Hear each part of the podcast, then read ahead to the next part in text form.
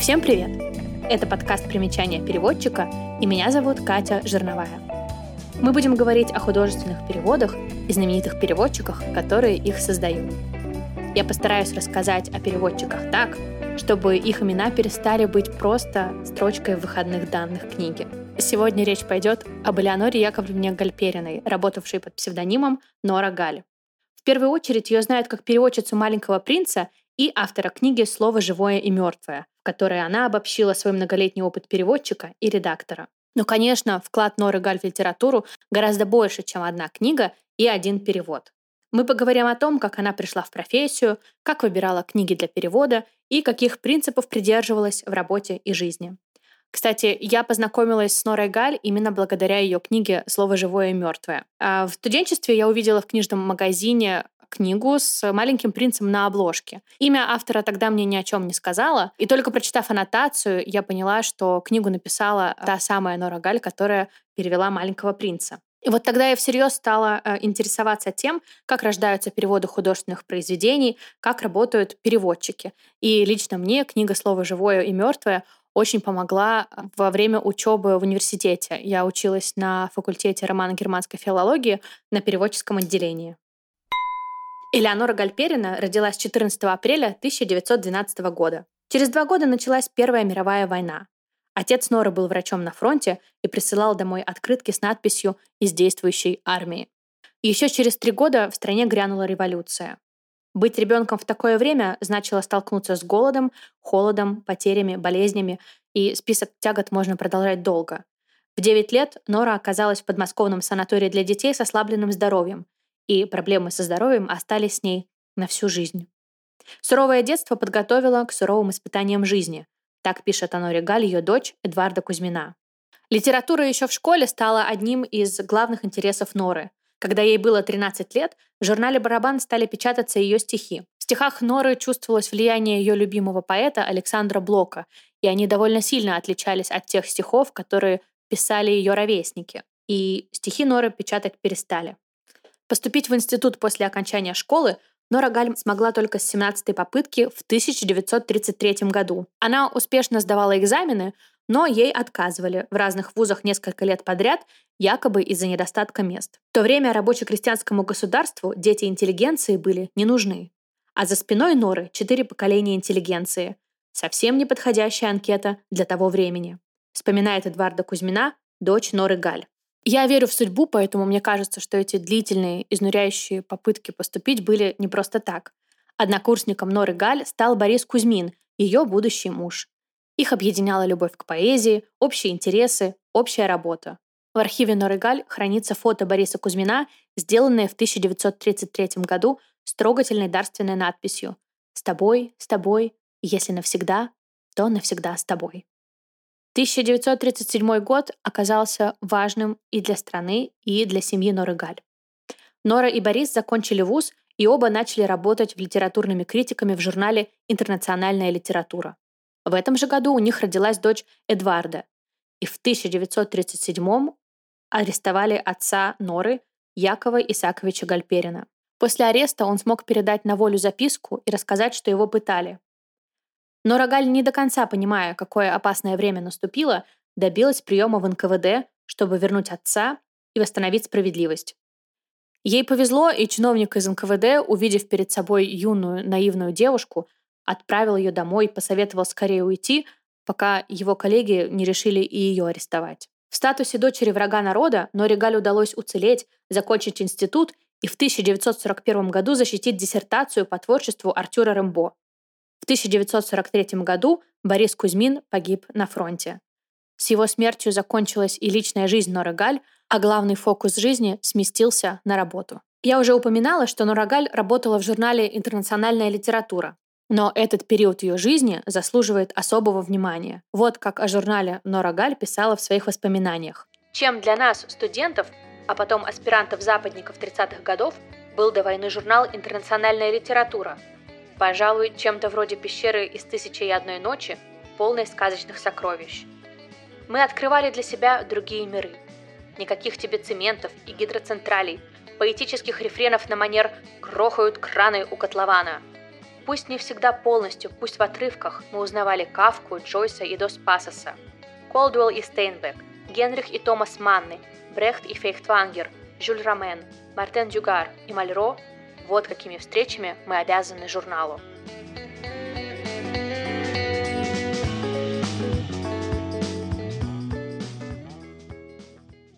В университете Нора Галь учила французский язык и делала она это блестяще. В дипломе стоит оценка «отлично». Поэтому для журнала она писала рецензии на книги франкоязычных авторов. Среди прочих произведений Норигаль досталась на рецензию книга «Terre des hommes» Экзюпери. На русском языке она вышла под заголовком «Земля людей», а через много лет Норагаль сама переведет эту книгу на русский и назовет ее «Планета людей». Однако с 1942 года книги из Франции приходить перестали. К тому же редакция журнала не могла быть уверенной в том, кто из авторов и как поведет себя в оккупации, что осложняло выбор произведений. Журнал стал работать с текстами английских и американских писателей, но Рогаль, не знавшая английского, перестала писать рецензии сама и начала редактировать рецензии своих коллег. А дальше произошла история настолько удивительная, что я не хотела бы пересказывать ее своими словами и предлагаю снова обратиться к воспоминаниям Норы Галь. Сейчас в цитате будет упоминаться Борис Аронович Песис, это заведующий отделом критики в журнале «Интернациональная литература». Итак, цитата из воспоминаний. «Однажды Борис Аронович сказал, раз мы получаем только англичан да американцев, займитесь-ка английским. И дал новинку изданный в самом начале 1942 года роман о войне Невил Щут «Крысолов». Попробуйте, прочтите и отрецензируйте. Легко сказать «прочтите». Об английском я понятия не имела. Но работая по 18 часов в сутки, что тогда было не в диковинку, и не вылезая из словаря, я за две недели эти 315 английских страниц прочла и перевела. Такое оказалось обучение языку. Но Рогаль не лукавила, говоря, что совсем не знала английского. Она открывала словарь для того, чтобы найти слово have, и открывала словарь для того, чтобы найти слово had. Она не знала, что это разные формы одного глагола «иметь». Каждый, кто хоть раз сталкивался с изучением иностранных языков, может понять, что Нора Галь совершила за две недели настоящее чудо. Одного трудолюбия и упорства было бы недостаточно, чтобы выучить новый язык и освоить профессию переводчика. Рядом оказалась переводчица Вера Максимовна Топер, Благодаря ей на русском языке появились, например, романы Хемингуэя. Она была коллегой Норы Галь в журнале, а в годы войны они дежурили вдвоем по ночам в здании редакции. Во время этих ночных дежурств Вера Максимовна и открылась как друг, учитель, наставник и мастер, который готов был щедро делиться своим опытом. Свой перевод Крысолова Нора Галь показала Вере Максимовне. Та нашла ряд недочетов, показала места, которые можно дошлифовать, но порекомендовала Гослитиздату перевод к публикации. «Английский — дело наживное. Важно, что по-русски можете», — сказала Вера Максимовна. Роман «Крысолов», переведенный в 1942 году, будет опубликован только в 1983 в журнале «Урал», а отдельной книгой выйдет лишь в 1991 уже после смерти переводчицы.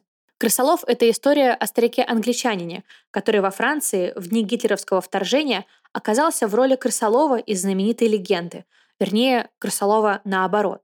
Он увел от обстрела, голода и гибели несколько детей. Но вот развязка совсем не устраивала официальных лиц. Англичанин отправил детишек за океан, к дочери, жене богатого американца. Из-за такого идеологически неподходящего финала перевод пролежал в столе неопубликованным более 40 лет. В 1947 году Нори Галь предложили отредактировать американскую трагедию Теодора Драйзера, старый перевод Зинаиды Вершининой, которая умерла в 1942. Перевод оказался слабым, сокращенным, и Норигаль пришлось практически переписывать все заново. Она посмеивалась, лучше писать по чистой бумаге. Само издательство поставило ее вторым переводчиком. Работа была долгой и утомительной, и сам материал удовольствия не доставлял. «Федя Драйзер – стилист на троечку», — говорила она, а в одном из писем делилась. Драйзер часто путал и забывал подробности. Мне пришлось, например, исправить одно место, когда он перепутал, в шляпе был Клайд или в кепке а из-за этого рушились важные доказательства в суде. Ее спрашивали, вправе ли переводчик менять что-то, переписывать за автора, а она неизменно отвечала. «Я не умею плохо писать по-русски». Давайте вспомним сюжет американской трагедии. Клайд Гриффитс мечтает войти в высшее общество, и такой шанс представляется, когда в него влюбляется Сондра Финчли, дочь богатых родителей. На пути к счастливой женитьбе стоит одно препятствие. Выясняется, что девушка Роберта, с которой раньше у Клайда были отношения, беременна. Клайд решается убить Роберту, полиция его находит, а суд приговаривает к казни на электрическом стуле. В Советском Союзе американская трагедия трактовалась как метафора разрушительного влияния капиталистического общества на человека. И при жизни Норы Галь книга переиздавалась десятки раз. И к каждому изданию переводчица снова и снова перечитывала текст, подбирала более точные слова и формулировки, несмотря на то, что американская трагедия была самой нелюбимой ее работой. Впрочем, гонорары от многочисленных переизданий американской трагедии позволили Норе Галь в 50 лет купить кооперативную квартиру и переехать туда после 20 лет жизни в коммуналке. А встреча с любимой главной работой жизни была еще впереди. В 1959 году, после воспаления легких с осложнением на сердце, Нора Галь жила у своей лучшей подруги Фриды Вигдоровой. Знакомая преподавательница принесла тоненькую книжку на французском языке изданную для студентов. Этой тоненькой книжкой оказался «Маленький принц Экзюпери». Не отрываясь, Нора Галь перевела книгу за четыре дня для себя и для дочерей подруги Фриды. Ни о какой публикации речи тогда не шло. Но Фрида, никому ничего не говоря, обошла все редакции московских журналов, и ей везде отказали. Формальной причиной отказа называли необходимость печатать рисунки. Как вы знаете, Экзюпери проиллюстрировал свою сказку сам. На самом же деле Издатели боялись, что их обвинят в пропаганде абстрактного гуманизма.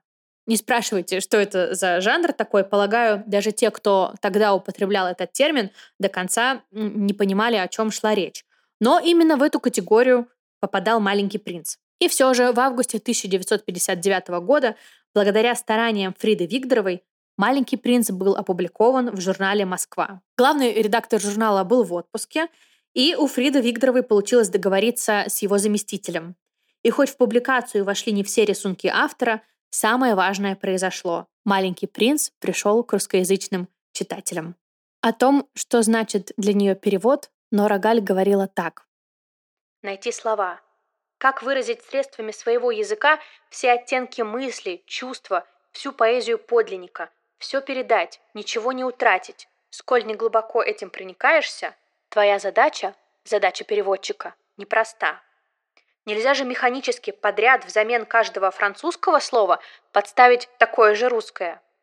Тут нужна не буквальная точность, но верность духу, полнота сопереживания, чтобы все до капли, не расплескав по дороге, донести до читателя.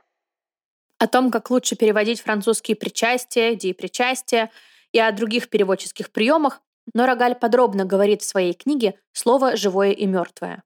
Но в работе над «Маленьким принцем» возникали задачи посложнее.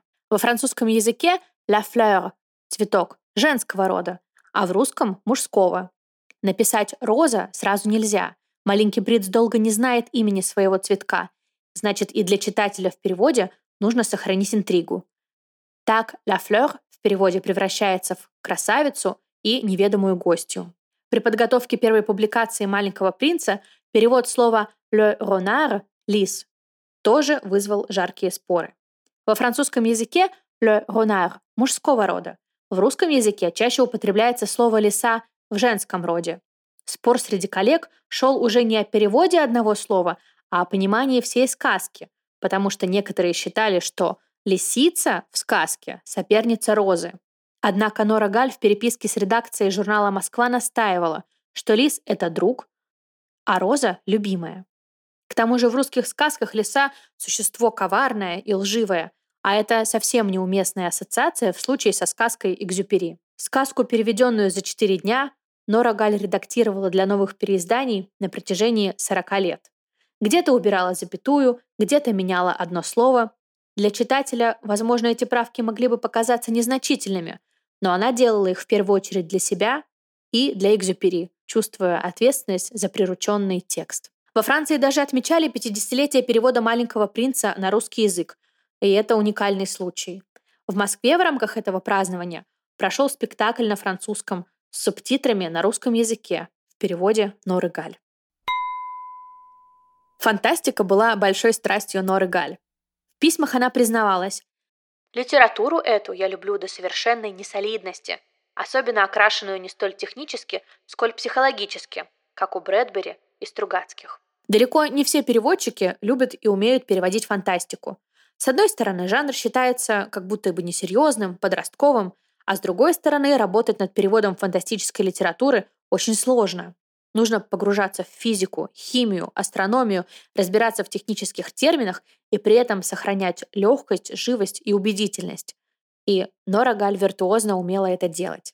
Она переводила Кларка, Саймака, 25 рассказов своего самого любимого фантаста Брэдбери и почти столько же рассказов других писателей, от Азимова до Шекли. С французской фантастикой она была знакома меньше, но просила при случае передавать ей сборники французских авторов, чтобы и у них выбрать рассказы для перевода. В 1976 году Нора Галь пишет письмо восьмилетнему внуку Мите.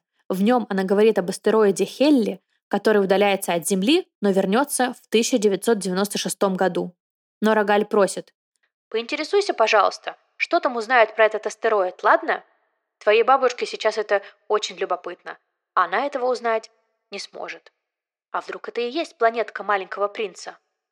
Мне и еще кое-что любопытно было бы узнать. К примеру, на какие планеты мы полетим, какие примем сигналы из космоса.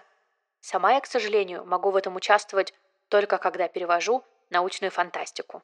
После перевода «Маленького принца» Нора Галь стала признанным мастером и теперь могла сама выбирать себе работу по душе или, как она говорила, по руке. Нора Галь называла себя «двадцатницей», потому что по душе ей была тонкая психологическая проза XX века. «Посторонний Камю», «Корабль дураков» Портер, «Убить пересмешника» Харперли и список можно продолжать довольно долго. Выбирая книги для перевода, она никогда не гналась за популярностью текстов, за гарантированной публикацией. Многие ее переводы лежали в столе десятилетиями, и в переписках с издательствами она предлагала книги, которые, по ее мнению, заслуживали не меньшего внимания, чем бесконечно тиражируемая самыми разными издательствами американская трагедия Драйзера, которую она была вынуждена готовить к переизданиям десятки лет и, по ее собственному признанию, каждый раз все с меньшим удовлетворением. В числе книг, которые Нора Галь неоднократно предлагала к публикации, был «Крысолов». И, как мы уже знаем, выхода отдельной книги она так, к сожалению, и не дождалась. Но Рогаль добивалась публикации и другого романа Невилла Щута «На берегу». Я хочу пересказать немного его содержание, чтобы объяснить, почему. Действие романа происходит в Австралии вскоре после Третьей и последней мировой войны, которую автор относит к 1961 году, а сама книга была издана при этом в 1957 году. Война эта длилась всего около месяца, но за это время сверхдержавы уничтожили друг друга грязными ядерными бомбами. И теперь э, гигантская Облако радиации медленно направлялось к южному полушарию, чтобы и туда принести смерть. Человечество было обречено, и сроки его окончательной гибели вычислены довольно точно. До нее в начале романа э, остаются месяцы, а в конце — часы. Романов предостережений существует множество, но Нори Галь был дорог именно этот, потому что она полностью была согласна с главной мыслью Шута. Накопление оружия, особенно ядерного, опасно. Какая-то мелочь Ошибка, недоразумение, мелкий конфликт могут оказаться той самой искрой, которая взорвет весь мир. Она не просто была согласна. Она старалась сделать так, чтобы этот роман прочитала как можно больше людей. Но Рогаль работала над переводом романа «На берегу» в возрасте 76 лет. Это была ее последняя переводческая работа. «На берегу» вышел в 91 году, уже после ее смерти. Насколько я знаю, «Крысолов» и «На берегу» последний раз издавались в 2011 году. Если это действительно так, то найти эти романы можно только у букинистов или купить с рук по объявлению. Но если вы приложите усилия, чтобы найти книгу и ее прочитать, вы совершенно точно не пожалеете. Да еще и исполните желание Норы Галь. Продлите читательскую жизнь одним из ее любимых произведений. В 1972 году Нора Галь выпустила книгу «Слово живое и мертвое», где собраны примеры удачной и неудачной работы с языком. Материал для книги она копила в течение 20 лет работы переводчиком и редактором.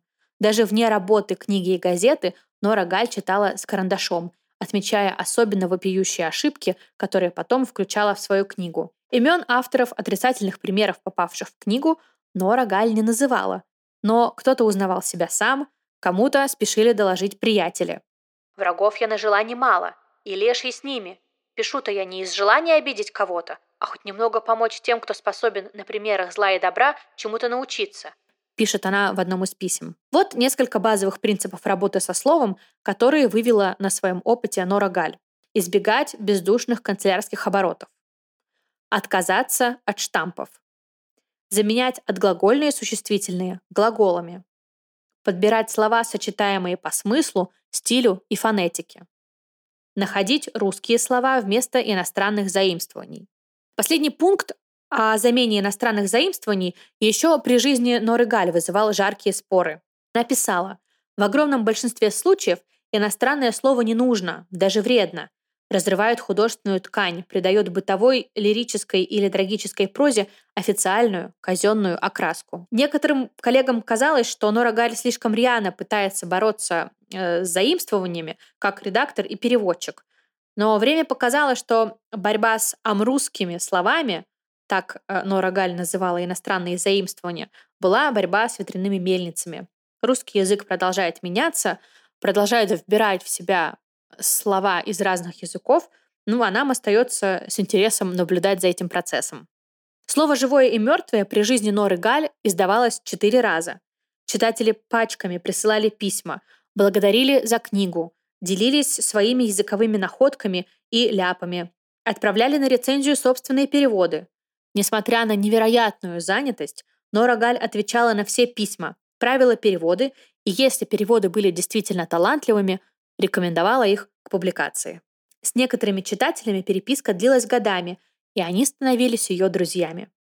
В 90-х годах на волне эмиграции у книги нашлось одно неожиданное применение. С ее помощью родители помогали детям учить и сохранять русский язык за границей. Книга продолжает издаваться до сих пор, ее можно легко найти в книжных магазинах. Лично для меня слово «живое» и «мертвое» Это такая более глубокая версия книги «Пиши и сокращай». По ней можно учиться писать живые тексты и выстроить свою систему приемов работы со словом. Давайте на минуту представим, что значило работать переводчиком в советское время. Мне кажется, это сродни выходу в открытый космос. Ты делаешь то, что до тебя мало кто делал. Постоянно приходится решать задачи, с которыми раньше мало кто сталкивался, и ты почти ни на кого не можешь рассчитывать. Советские переводчики знакомили читателей с культурой других стран, но сами были лишены возможности в эту культуру погрузиться. Побывать в стране, поговорить с людьми, встретиться с авторами-современниками — все это было невозможно. Но Рогаль не раз пыталась связаться с авторами своих любимых книг, которые она переводила. В 1964 году она написала письмо Харпер Ли, автору романа «Убить пересмешника». В письме Норагаль спрашивала, какие еще произведения э, написала Харпер Ли, потому что была бы рада перевести их. Ответа на свое письмо переводчица не получила, но есть большая вероятность, что письмо просто не покинуло границ СССР, так как начальство решило не создавать опасных прецедентов. Вы знаете, что в произведениях часто встречаются отсылки к популярным фильмам, песням, стихам. Распознать такие отсылки Нори Галь помогали опыт и интуиция. Однако часто ей приходилось рыться в справочниках, писать друзьям, жившим за границей, чтобы выбрать правильное направление перевода и не оставить читателя без шутки, игры слов или упоминания какого-то произведения, чтобы сохранить замысел автора. Так на перевод одной строчки могли уходить недели. И насколько проще сегодня современным переводчикам выходить из подобных ситуаций, когда под рукой есть интернет со всеми его бесконечными возможностями. Но Рогаль была необыкновенно работоспособным человеком. В годы войны она работала при свете самодельной коптилки. В эвакуации в Казани падала в голодные обмороки. Работала с воспалением легких вопреки рекомендациям врачей и переживаниям близких людей. Работала в коммуналке под крики пьяного соседа-уголовника. И в молодости ее рабочий день мог длиться 16 часов. В последние годы жизни, когда ей было за 70 лет, она работала по 8 10 часов. Все тексты набирала на старой печатной машинке, довоенном Ундервуде. Перестройка открыла дорогу к публикации произведений, которые давно ждали своего часа. Поэтому последние годы жизни Норегаль много редактировала и готовила к переизданиям своей книги и неизменно находила в работе поддержку и утешение. Всего она перевела 25 романов и повестей, более 130 рассказов, две пьесы, и это все не считая а, статей и воспоминаний. Некоторые считали, что работать с ней было очень сложно и жаловались на ее трудный характер. Прочитав многие письма из ее архива, я бы не сказала, что характер у Норы Галь был трудным. Недопонимания возникали скорее от того, что Нора Галь и ее коллеги жили будто бы в разных измерениях, на разных оборотах. Нора Галь работала без выходных, не отмечала праздники и не часто выходила из дома.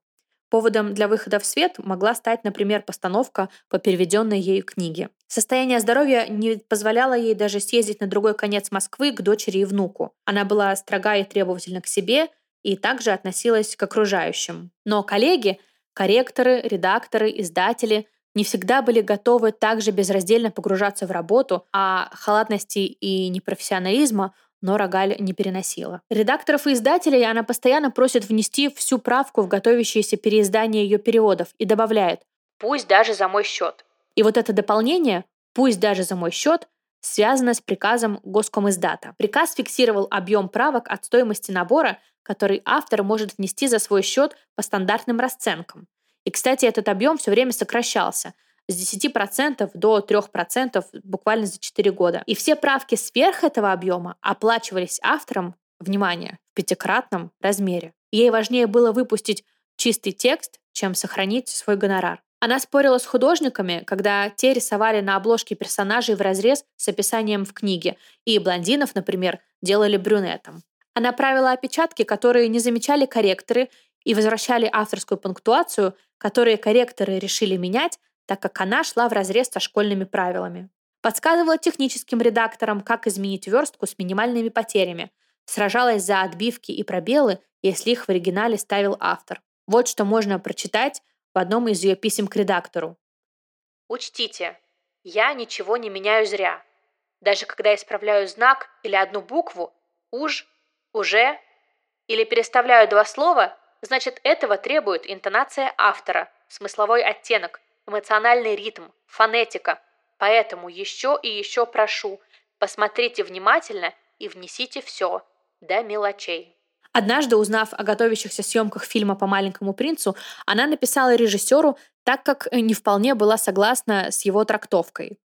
Режиссер ей не ответил, а фильм в итоге провалился.